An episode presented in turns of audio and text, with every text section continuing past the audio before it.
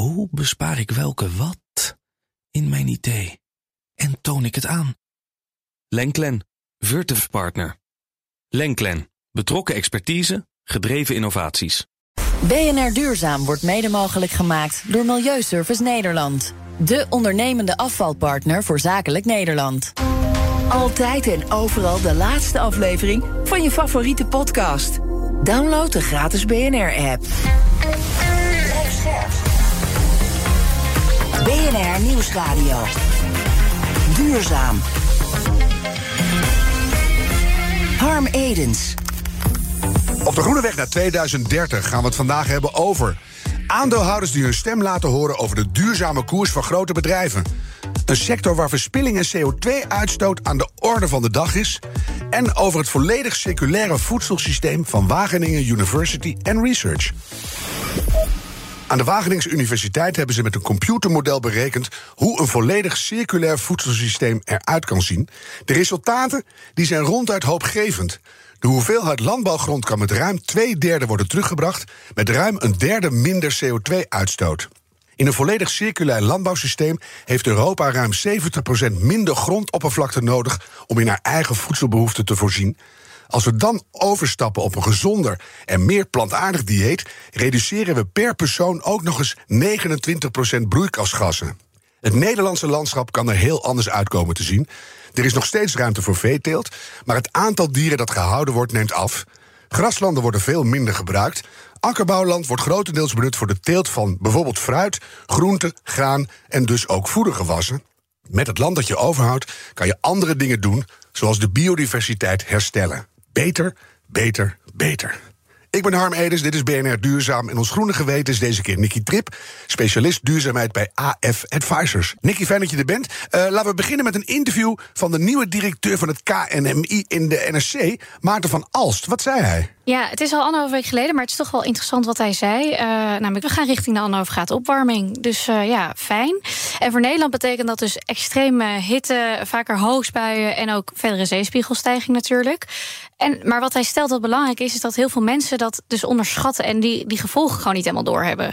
Kijk, ik leef zelf best wel een beetje in een groene bubbel, dus daar hebben veel mensen dat misschien wel door. Uh, maar ik denk wel dat hij gelijk heeft, want als je aan een willekeurig mens op straat vraagt van wat is de impact van die opwarming, ja, dan hebben best wel veel mensen mensen is, ja, het zal wel loslopen of iemand vindt daar een slimme oplossing voor.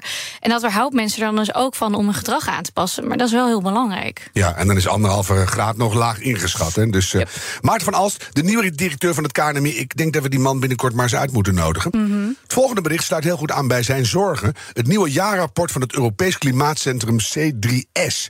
Dat is uit. Wat staat daarin? Ja, daar word je dus ook niet heel vrolijk van als je dat leest. Het gaat over meer bosbranden, rivieren die opdrogen. We krijgen, ja, meer snikhete zomers en er zijn kortere periodes waarin het dan juist dus heel veel regen valt. Mm-hmm. En het is op ons continent hier al twee komma twee graden warmer dan in de negentiende eeuw. En de laatste tien jaar is die opwarming zelfs nog een stuk sneller gegaan. Ja. En met name in Zuid-Frankrijk, Italië, Spanje is het in de zomer gewoon niet meer te doen. Overdag vijfendertig graden en nachten waarin het nauwelijks afkoelt. We zijn dus al allemaal aan de slag met plannen voor twintig dertig. Maar het feit is dat gewoon de concentratie warmtestraling en de vasthoudende broeikaseffecten, ja, dat blijft gewoon stijgen. En dat merk je nu al. Ja. Met de conclusie daarbij dat Europa op dit moment het snelst opwarmende continent is. Hè? Ja. Dus aan de slag, mensen. Mm-hmm. Ten slotte, uh, misschien toch wel iets van goed nieuws. Het A V A-seizoen is in volle gang. De algemene vergaderingen van aandeelhouders. Alle aandeelhouders van grote bedrijven krijgen daar de kans om te stemmen over zaken zoals de beloning van personeel en het bestuur. En vooral bij grote fossiele bedrijven is dat interessant. Want... Nou, dat klopt. Bij bedrijven, hè, denk aan een ExxonMobil, B P, Shell, kunnen aandeelhouders gaan stemmen. En veel pensioenfondsen en vermogensbeheerders in Nederland zijn aandeelhouders van deze bedrijven en hebben ook best wel wat geld daarin zitten. Mm-hmm. Nou, een organisatie zoals Follow This is nou klein aandeelhouder, maar kan daardoor ook resoluties indienen op deze A V A's. En wat zij veel vragen in die resoluties is om betere klimaatplannen en bijvoorbeeld het meten van emissies ook in scope drie, want dat is super belangrijk. Wat is scope drie? Nou, dat is ook dus de effecten van het product bij de mensen zelf. In de keten. Ja, en, en, verder ja. in de keten.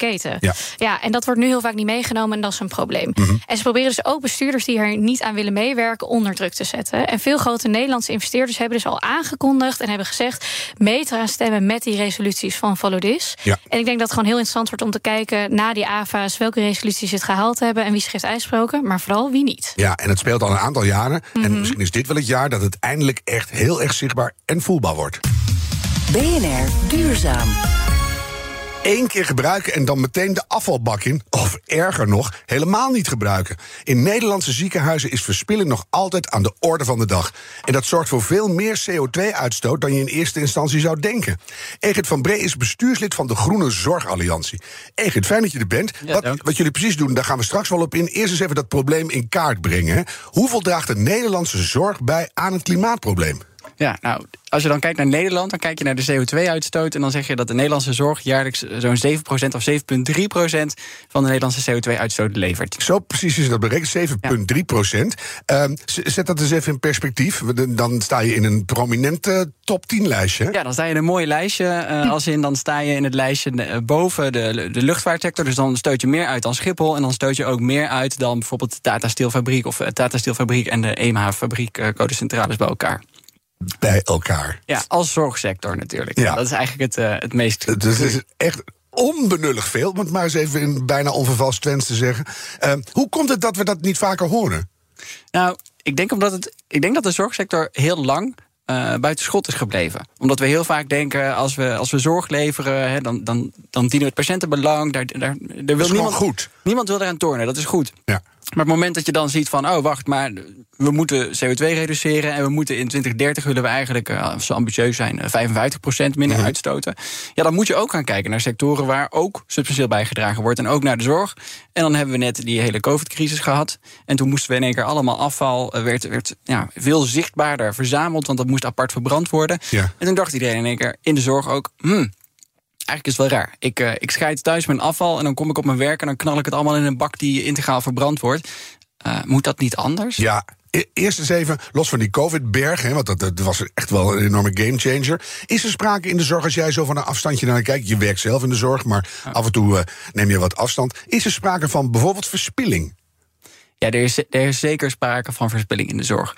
Uh, en om daar een heel praktisch voorbeeld van te geven... dan is uh, nu volgens mij twee jaar geleden is uitgezocht... dat we jaarlijks uh, in de eerste lijn alleen... dus heb je het over huisartsenzorg en dergelijke... daar verspillen we volgens mij honderd miljard euro aan... Um, Uh, dat, aan, aan medicijnen. Dat kan bijna niet, honderd miljard. Nee, dat, zullen we een miljoen doen? honderd miljoen, ja, ja. honderd miljoen euro. Mm-hmm. Maar het is ook nog steeds extreem veel. Het is he? nog steeds extreem veel. Dus en hoe dat, wordt dat ja. verspild dan? Nou, daar wordt dus heel veel verspild in het moment dat we bijvoorbeeld iets uh, te veel voorschrijven, wat mensen vervolgens eigenlijk helemaal niet nodig hebben. En dan mogen mensen het, als ze dat al doen, dan mogen ze het terugbrengen. En dan komt er weer bij de apotheek en zegt de apotheek ja... ik kan niet meer borgen dat dat allemaal goed bewaard is. Dus ja, dan moeten we het maar weggooien. Sterker nog, ze mogen het, wettelijk gezien op dit moment... mogen ze het niet heruitgeven. Mm. Maar uh, ja, het, zit, het zit hem vooral in... niet zozeer dat we verspillen in dat we uh, een hele hoop spullen... Uh, voorschrijven die, die niet goed werken of zo. Maar het zit vooral gewoon in... we schrijven veel meer voor... dan dat iemand nodig heeft. En uh, sommige van de systemen, dan zit je meer in ziekenhuizen... daar geldt bijvoorbeeld als iemand dan iets zo nodig... bijvoorbeeld medicatie nodig heeft... dan wordt dat 's ochtends wel klaargemaakt, op naam. Dan gaat dat vervolgens daar ergens naartoe. Dan zegt die persoon, nou, ik heb het vandaag niet nodig... Hè, ik heb geen paracetamolletje nodig. En dan mag dat paracetamolletje mag dan weer mee terug. Ja. Maar dan zijn de kosten hoger om het weer terug in te boeken. Dat is dus herkenbaar, hè? Ja. Dat heb je bij uh, postorderbedrijven, dat heb je ook in de gevangenis. Als gevangenen zelf gaan koken... krijgen ze toch de van tevoren bestelde maaltijd alsnog aangeleverd. Die dan natuurlijk automatisch wordt weggegooid. Ja. Um, bijvoorbeeld als je kijkt naar plasticgebruik in ziekenhuizen. Uh, ja. Handschoentjes, hoe zit het daarmee? Ja, uh, mega concreet voorbeeld van handschoentjes is... Uh, hebben ze op de intensive care uitgezocht. In dit geval in, in, in het ziekenhuis in Rotterdam. En daar zagen ze dan dat je gemiddeld voor een intensive care patiënt... gebruik je op een dag zo tussen de honderd tot honderdvijftig handschoentjes... die je dus één keer gebruikt en dan gooi je ze allemaal weer weg. Dat zijn dan de niet-steriele handschoenen. Dus dat is heel veel. Die dingen uit zo'n pakje. Ja, dus die dingen, floep, floep. En precies, dan ga je ja. even mevrouw Jansen rechtleggen, floep, floep, handschoentjes ja, weer. Ja, en dan doe je handschoentjes weer weg. Dan loop je naar buiten en dan kom je iets later weer terug binnen. En dan denk je, oh ja, wacht, uh, we moeten nog even... Uh, we moeten bijvoorbeeld even de beademing slang moeten even uitzuigen, handschoentjes aan, doe je dat weer, handschoentjes weer uit, gaan ja. weer weg. Terwijl je ze ook gewoon aan kan houden, want ze zijn toch niet steriel. Nou ja, je zou dus voor een deel van die procedure zou je überhaupt kunnen zeggen, moet ik die handschoenen überhaupt aandoen? Ja. Dus het gaat er nog niet eens zozeer over, mag ik ze aanhouden als ik ze dan eenmaal gedragen heb, maar had ik ze in de first place aan moeten doen. Ja, het is ook een soort ingesleten gedrag waar we helemaal nooit meer naar gekeken hebben. Ja, het, ja. het verduurzamingsprobleem in de zorg is vooral een gedragsprobleem, mm. denk ik. Nou heb je natuurlijk, je noemde het net al in verband met COVID... te maken met extreem hoge hygiëneregels en bacteriestress... want die neemt natuurlijk elk jaar toe. Uh, dat is logisch, maar moeten al die spullen dan daarna automatisch maar verbrand worden? Ja... een deel van de, van de spullen die we nu gebruiken, of de overgrote deel van de spullen die we gebruiken in de zorg, en dan heb ik het ook over acute zorg bij operaties, we zijn in de afgelopen twintig, dertig jaar zijn we massaal overgestapt op wegwerpmateriaal. Mm-hmm. Um, waarom? Um, Deels omdat we zeggen, uh, dan is de kans op, uh, op, op infecties bijvoorbeeld kleiner. Dat hebben we dan niet zozeer aangetoond, maar dan hebben we gezegd, nou ja, goed, als we iets nieuws pakken, dan zal het wel beter zijn. Ja. Uh, en anderzijds, ja, gemak dient de mens een beetje. En als we dan in de zorg zeggen, ja, we moeten steeds efficiënter gaan werken, dan gaan we op zoek naar manieren hoe we dat steeds makkelijker kunnen doen. Totdat je dan op een punt komt waar ineens mensen vragen, ja, maar is dat eigenlijk wel zo logisch dat we al die spullen weggooien? Want dat heeft toch ook best wel veel impact. En dan mm. zeggen we, oh ja, wacht, misschien zijn we nu twintig, dertig jaar bezig met iets waar ik nu toch wel weer wat bedenkingen bij krijg. Ja, maar ook hele dure apparaten die je maar gewoon één keer gebruikt en weggesodemieterd. Ja, maar dat, dat zie je zeker op, um, op bijvoorbeeld op een operatiekamer en op een intensive care. Dan gaat het over, stel dat je met een camera in iemand zijn longen wil kijken, mm. dan worden, zeker als je, als je nu op een beurs bent, bijvoorbeeld de beurs voor intensive care artsen, en daar loop je dan rond, nou dan zie je daar gigantisch veel medische, met techbedrijven staan, en die bieden dan inderdaad totaal nieuw ontwikkelde wegwerpscopes en, en wegwerp dit en, en wegwerp uh, ik, wegwerpmachines. Ja, uh, ik voel weer een, een, een steeds zwaarder wordende zin aankomen. Mag gewoon niet meer. Zou dat niet wat zijn? Je mag dat soort dingen niet meer weggooien. Ja, dat zou ik wel een hele goede zin vinden. Dan heb je die plastic handschoenen. Ik, ik denk, als je er honderdvijftig per patiënt met bergen van die handschoenen, die kan je toch wel even apart in een handschoenenafvalbakje gooien. Kunnen we recyclen? Gebeurt dat al? Nou, veel, veel zaken niet. Um, en er wordt er wel echt deels gekeken naar wat zijn er voor recyclingmogelijkheden in de zorg. En als ik dan eerlijk ben, dan is ook een van de problemen die daarin zit, is dat er gigantisch veel mengstromen zijn. Dus om mm. het goed te kunnen recyclen, wil je heel graag een soort van monostroom creëren. Want dan ja. kun je gewoon, als het één type plastic is, kun je het heel mooi weer terugmaken naar dat type plastic. En sommige type plastic zijn gewoon op dit moment niet geschikt om te recyclen. Maar vooral ook, ja, die zijn uh, moeilijk apart in te zamelen. En dan zeggen mensen soms, ja, zeker als ik uh, dringend uh, word verzocht om naar een patiënt te gaan kijken, ja, dan wil ik gewoon snel gaan kijken en dan mm. moet ik snel weer door. Dan zit dat recyclen zit niet top of mind. Dat snap ik ook wel weer. Ja, maar dan zou je dus eigenlijk gewoon uh, andere stromen aan moeten leveren. Dus je hebt in het ziekenhuis uiteindelijk vijf soorten plastic. Daar moet je het mee doen en die kunnen bij elkaar, want dan kunnen we het weer uh, recyclen. Ja, en dan kun je als, als ziekenhuis kun je dan ook bijvoorbeeld naar de inkoop gaan kijken. Dat als ik ze dan inkoop, dan ja. moet ik ook kritisch kijken, ja. wat lever je me dan aan? Ja.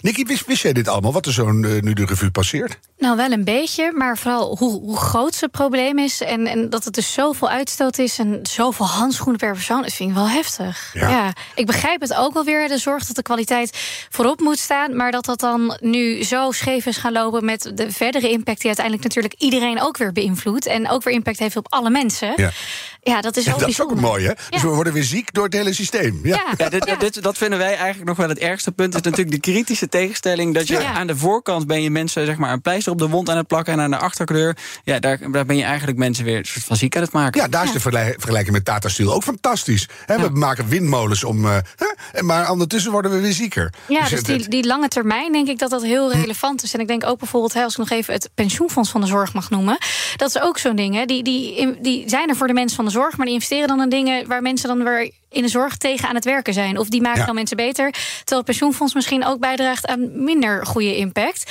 Ja, dat is ook heel scheef. Dus ik, ik Ik denk juist dat de zorg daar een heel goed punt kan maken. Vind je ook ook gewoon een mooi, ja. mooie case om aan te pakken. Ja, ja precies. En vooral als je dan zegt, ik ben er primair. Hè, want je legt bijvoorbeeld een artsen-eet af. Je zegt van, hé, je bent er eigenlijk om gezondheid te bevorderen, om mensen beter mm. te maken. Ja, dan is het natuurlijk, dus, ja, het is niet eens ironisch, gewoon compleet, uh, compleet krankjorum dat je mensen ziek aan het maken bent door gewoon onbewust, of soms wel bewust, uh, gewoon te investeren in dingen die inderdaad mensen ziek maken, of door handelingen te verrichten die eigenlijk niet nodig waren, waardoor mensen ja. uiteindelijk ook weer ziek worden. Ja, ja, dit wordt wel de quote van de dag, denk ik. Want uh, dit, dit soort inzichten hebben we nodig. Je had het net over medicijnen. Er worden honderd miljoen uh, ongebruikte medicijnen weggedonderd elk jaar. Um, er staat natuurlijk ook een houdbaarheidsdatum op, en uh, los van het feit hoe het dan bewaard is. Is daar wat aan te doen? Want we zijn een beetje doorgeschoten, zou je zeggen. Ja. Nou, het beste wat je kunt doen, als je het hebt over wat kan ik nu doen, want dat vind ik altijd de meest interessante vraag, uh, is je kunt gewoon echt kijken naar wat zijn de stromen van de medicijnen die ik voorschrijf in de eerste lijn of in een ziekenhuis. Mm-hmm. Als ik bijvoorbeeld zo nodig een pilletje voorschrijf, kan dat uit de afdelingsvoorraad worden gegeven, in plaats van dat ik dat van beneden laat komen, dan moet het uitgeboekt worden, moet weer ingeboekt worden.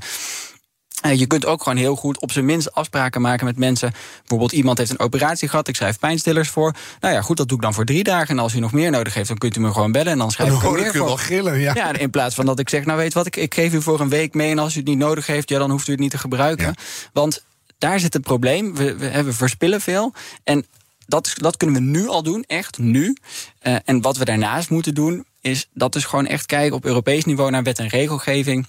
Wat kunnen we afspreken om te zorgen dat we bijvoorbeeld medicijnen, kunnen we ze weer heruitgeven? Of ja. kunnen we afspraken maken over dat bepaalde medicijnen gewoon duidelijk en duurzaam geproduceerd moeten worden? Dat ook. En als het stripje dicht zit, dan weet je dat maakt niet uit hoe je het bewaart, is altijd goed.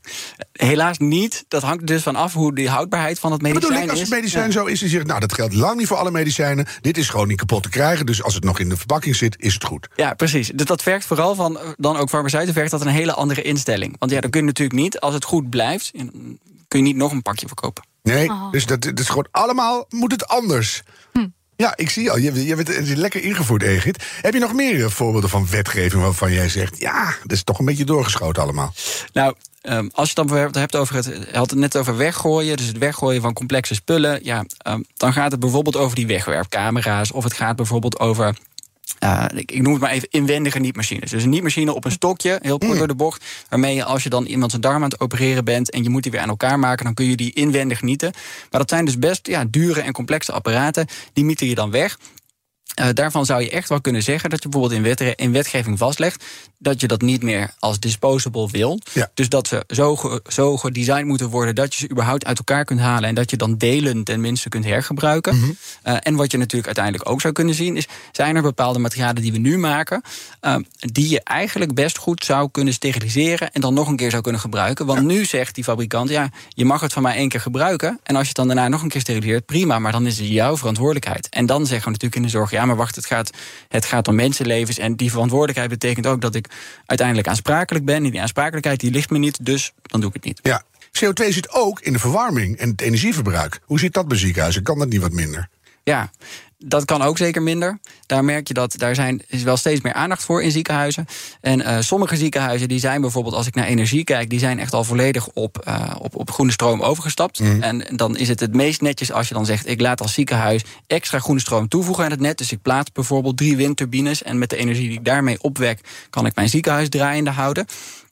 Uh, ook in de verwarming zit je een stukje warmte, warmtepompen. Maar er zijn ook veel ziekenhuizen die dat nog niet hebben, omdat dan ja. ofwel de investering te groot is, of, ze de, of, ja, of het doet nog niet genoeg pijn. Ja, of ze hebben hele rare gebouwen. Hè. Het Groningse ziekenhuis zit op vijfendertig locaties, dus heel ingewikkeld. Dus ook daar weer voortschrijdend inzicht, denk ik. Hè. En uh, misschien ja. dat de prijs ook gaat helpen. B N R Nieuwsradio. Duurzaam. Harm Edens.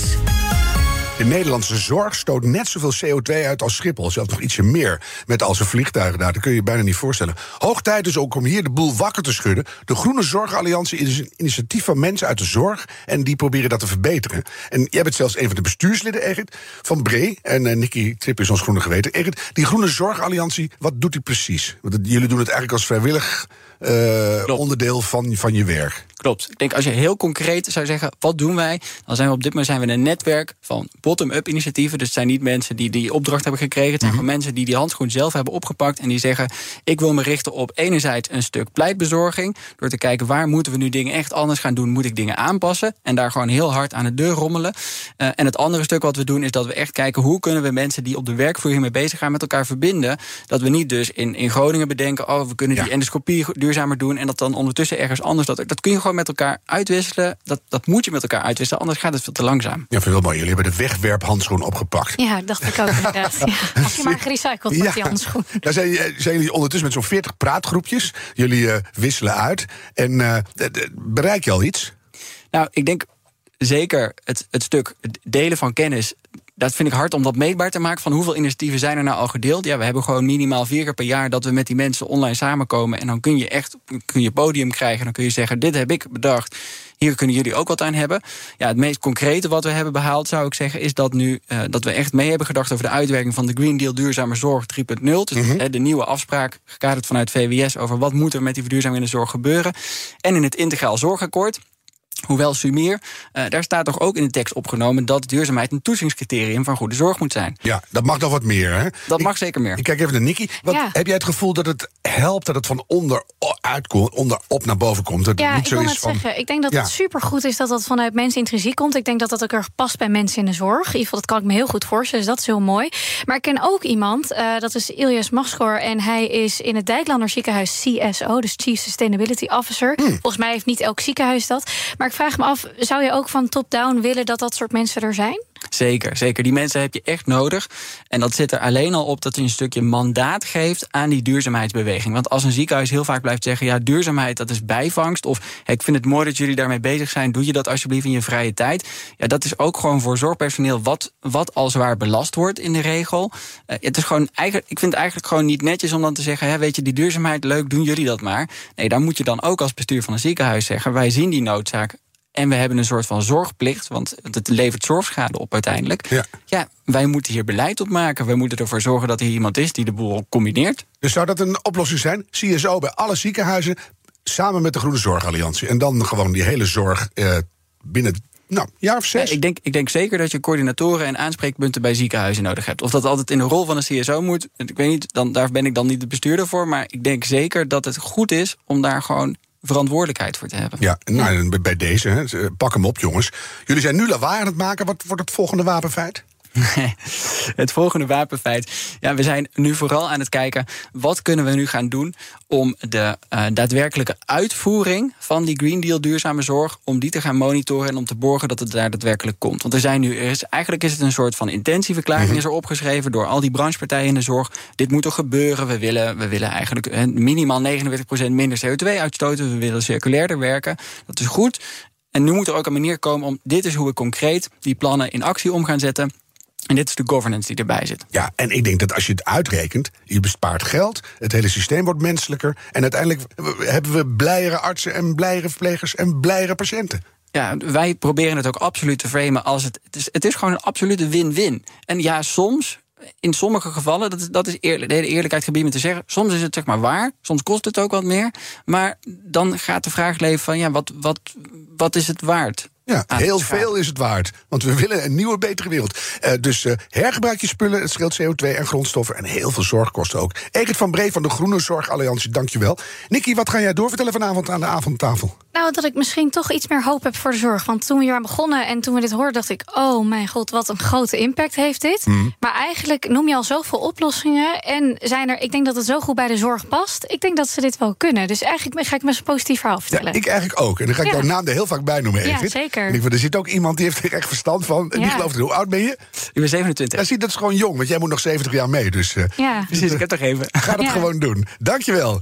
Nikki Trip ook. Dit was B N R Duurzaam, de groene weg naar tweeduizend dertig. Laten we die met z'n allen nemen en een beetje doorlopen graag. De tijd van treuzelen is voorbij. B N R Duurzaam wordt mede mogelijk gemaakt door Milieuservice Nederland. De ondernemende afvalpartner voor zakelijk Nederland. Hoe bespaar ik welke wat in mijn idee? En toon ik het aan. Lenklen, Virtuve Partner. Lenklen, betrokken expertise, gedreven innovaties.